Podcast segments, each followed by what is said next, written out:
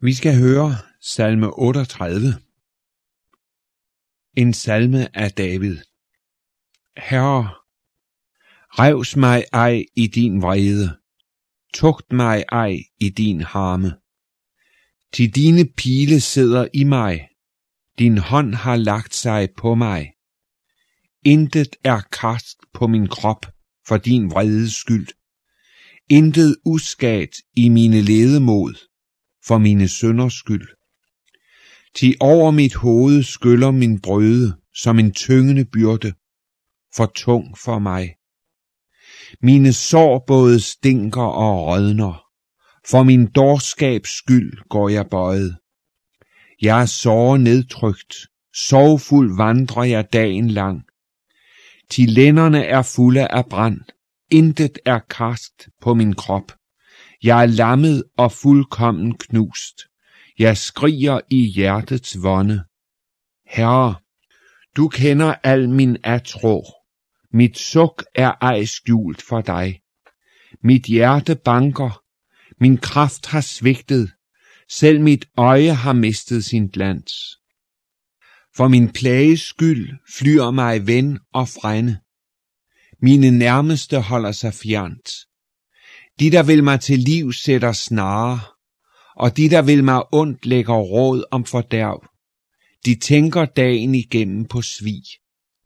Men jeg er som en døv, der intet hører, som en stum, der ej åbner sin mund, som en mand, der ikke kan høre, i hvis mund der ikke er svar. Til til dig står mit håb, o Herre. Du vil bønhøre, Herre min Gud når jeg siger, lad dem ikke glæde sig over mig, hovmode sig over min vaklende fod. Til jeg står allerede for fald. Mine smerter minder mig stadig. Til jeg må bekende min skyld, må sørge over min synd. Mange er de, der med urette er mine fjender. Talrige de, der hader mig uden grund som lønner mig godt med ondt, som står mig imod, fordi jeg søger det gode. Herre, forlad mig ikke, min Gud, hold dig ikke borte fra mig, il mig til hjælp, o Herre, min frelse. Amen. Denne salme, det er den tredje bodsalme i salmernes bog. Der er syv bodsalmer og det er David, der har skrevet den. Og vi møder her et menneske i den største nød, et menneske overhovedet kan komme i. Søndenøden. Nøden over, hvordan jeg er i mig selv. Vi hører i vers 6, at David går bøjet, og i vers 7, at han er så nedtrykt og han er fyldt af sorg. Vi hører i vers 9, at han er lammet. Han er knust. Han skriger i hjertets vonde. I vers 10 hører vi, at han sukker. I vers 11, at hans kraft har svigtet, og hans øje har mistet sin glans. Hvad er årsagen til, at David er i denne situation? Jo, det er Guds pile. Han er ramt af Gud selv, vers 3. Til dine pile sidder i mig. Din hånd har lagt sig på mig. Det er underligt at se, hvordan den erfaring, som David gjorde, bliver gentaget på pinsedag. Da Peter står frem og forkynder Guds ord sandt og ret, der rammes hans tilhørere i en sådan grad, at der i Apostlenes Gerninger kapitel 2, vers 37 står, da de hørte dette, stak det dem i hjertet. Og de sagde til Peter og de øvrige apostle, brødre, hvad skal vi gøre? Peter sagde til dem, omvend jer og lad jer døbe hver især i Jesu Kristi navn til jeres sønders forladelse. Så skal I få Helligånden som gave.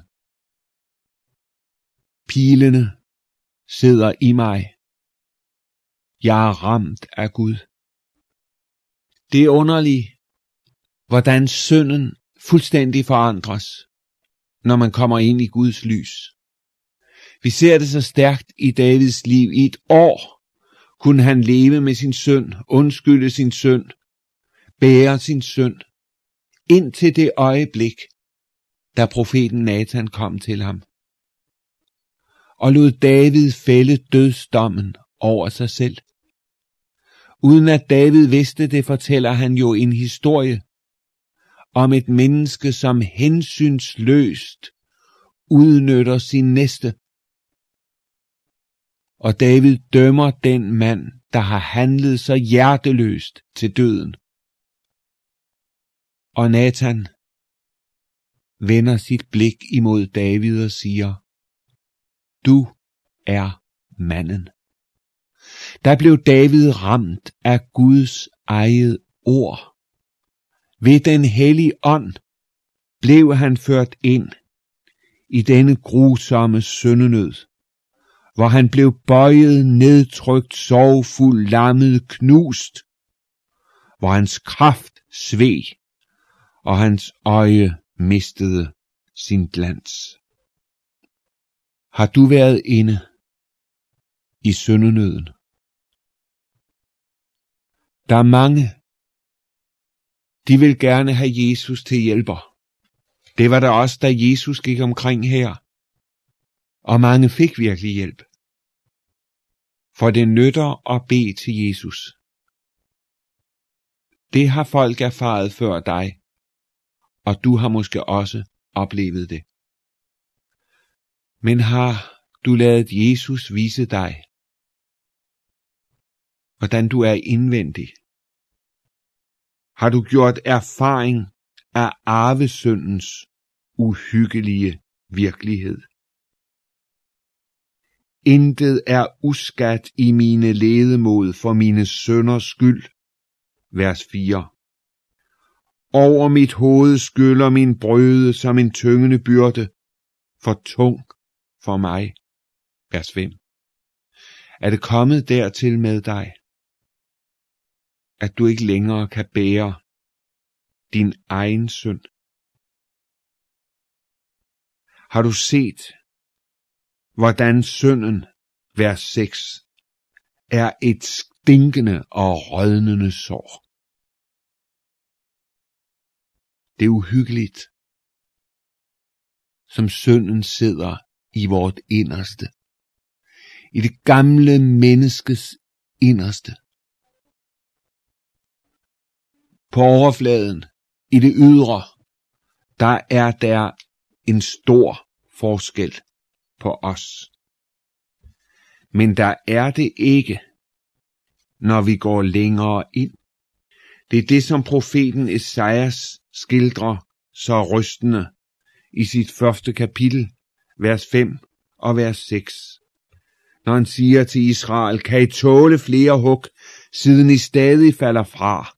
Kun sår er hovedet, stygt hele hjertet. Fra fodsål til isse er intet helt. Kun flænger, strimer og friske sår. De er ej trykket ud, ej heller forbundet, og ikke lindret med olie. Sådan er det med den synd, som ikke er bekendt. Den er ikke trykket ud. Såret er ikke forbundet. Det er ikke lindret med olie. Fra fodsål, fra top til tå, er intet helt. Det er det fortabte menneskes virkelighed. Din og min virkelighed efter søndefaldets rystende dag. Profeten Jeremias, han skildrer dette så rystende stærkt i det 17. kapitel, det 19. vers. Det 9. vers, der siger han, Hjertet er svigefuldt frem for alt. Det er sygt Hvor kender det. Ja, hvor kender det bundfordærvede hjerte. Du kender ikke dig selv til bunds. Du kender ikke din synd som et stinkende, rådnende sår. Men Herren, han kender dig. Han ved, at det er sandt, hvad der står i Jobs bog, kapitel 14, vers 4. Kan en ren komme af en uren? Nej, ikke en. Din far og mor var urene, og du er uren, og du har givet urenheden videre til dine børn. Kødet, det betyder det gamle, selviske menneske. Det menneske er skildret i Romerne 8, hvor vi i det syvende vers hører, at kødets atro, kødets hien, kødets trakten er fjendskab imod Gud, til det bøjer sig ikke under Guds lov, og det kan heller ikke gøre det. Sådan er du og jeg i vort inderste. Vi har et kød, et kød, som begærer. Og det er det, Paulus skildrer i Galaterbrevet, kapitel 5, vers 17, hvor han siger, at kødet begærer imod ånden, og ånden imod kødet. Og i vers 19-21 har du så en skildring af kødets gerninger. Det er utugt, urenhed, løsagtighed, afgudstyrkelse, trolddom, fjendskaber, kiv, nid, hissighed, egennytte, splittelser, partier, misundelse, drukkenskab, sviger og des lige. Jeg ved ikke, hvor mange af disse ord, du kan sætte et minus ved i dit liv. Måske kan du sætte mange minuser, når det drejer sig om det ydre, det andre ser. Men når du ser ind i dit inderste, ind i din tanke, kan du så sætte et minus ved utugt, urenhed, løsagtighed. Har du ikke været draget mod det okkulte? Synes det var spændende, interessant? Kiv, nid, hissighed, egennytte, splittelser, partier, misundelse og drukkenskab og svir. Kender du ikke dette fra dit indre? Det er arvesynden. Det er den synd, som både stinker og rødner. Det er som om du og jeg i vort inderste har en tikkende bombe. Og vi kan spørge os selv, hvor ender du? Hvor ender jeg? Jeg er ud i hjertet så bange. De afgrunde ligger så nær. Og på deres rand jeg må gange. Det er kun en jammerlig færd. Afgrundene, de er os langt, langt nærmere, end vi drømmer om. Har du ikke set mennesker gå til bunds? Hvorfor gjorde de det? Det gjorde de, fordi deres indre fik magten. Arvesynden i deres liv fik lov at føre dem derhen, hvor de sådan set ikke ville. Der er ingen grænser for, hvor du og jeg kan ende. Man kan ikke lade være med at beundre David, denne troens kæmpe, denne urokkelige tillid til Gud, denne selvopoffrelse, denne mod, denne kraft, Og så alligevel. I et nu. Der var det som om hele hans liv lå ruiner. Han var blevet en ægteskabsbryder og en morder på en eneste nat. Vel, Det tog nogle dage inden mordet blev fuldbyrdet. Men dagen kom, da han sendte Urias i døden for at redde sig selv. Tænk, at et menneske, der kendte Gud så godt som han, som havde haft et sådan liv med Gud, kunne ende i denne syndens fornedrelse. Hvordan er det muligt? Jo, det er det. Fordi inde i ham, og inde i dig, og inde i mig, der bor al ondskab. Også al den ondskab, som aldrig nogensinde kommer til udfoldelse. Og det er vigtigt, at vi bøjer os for den kendskærning, at vi ser det. Og så skal vi vide en ting, og det er, at det er sandt, hvad Jeremia skriver i kapitel 2, vers 22. Om du end tror dig med lud og øsler med sæbe, jeg ser dog din brødes snavs, så lyder det fra Herren. Vi kan ikke vaske os selv rene. Vi kan ikke rense os. Der må noget andet til. Når Gud skænker dig et blik, et glimt af fordærvelsens afgrund i dig selv, så er det, for at du skal blive klar over, at her slår ingen forbedring til. Her er det umuligt at begynde igen at tro på, at jeg nogensinde skulle kunne blive fri, skulle kunne blive løst fra mine sønder. Nej, der er kun en eneste vej at gå. Og det er den vej, som David gik. Han bekendte sin synd for Herren.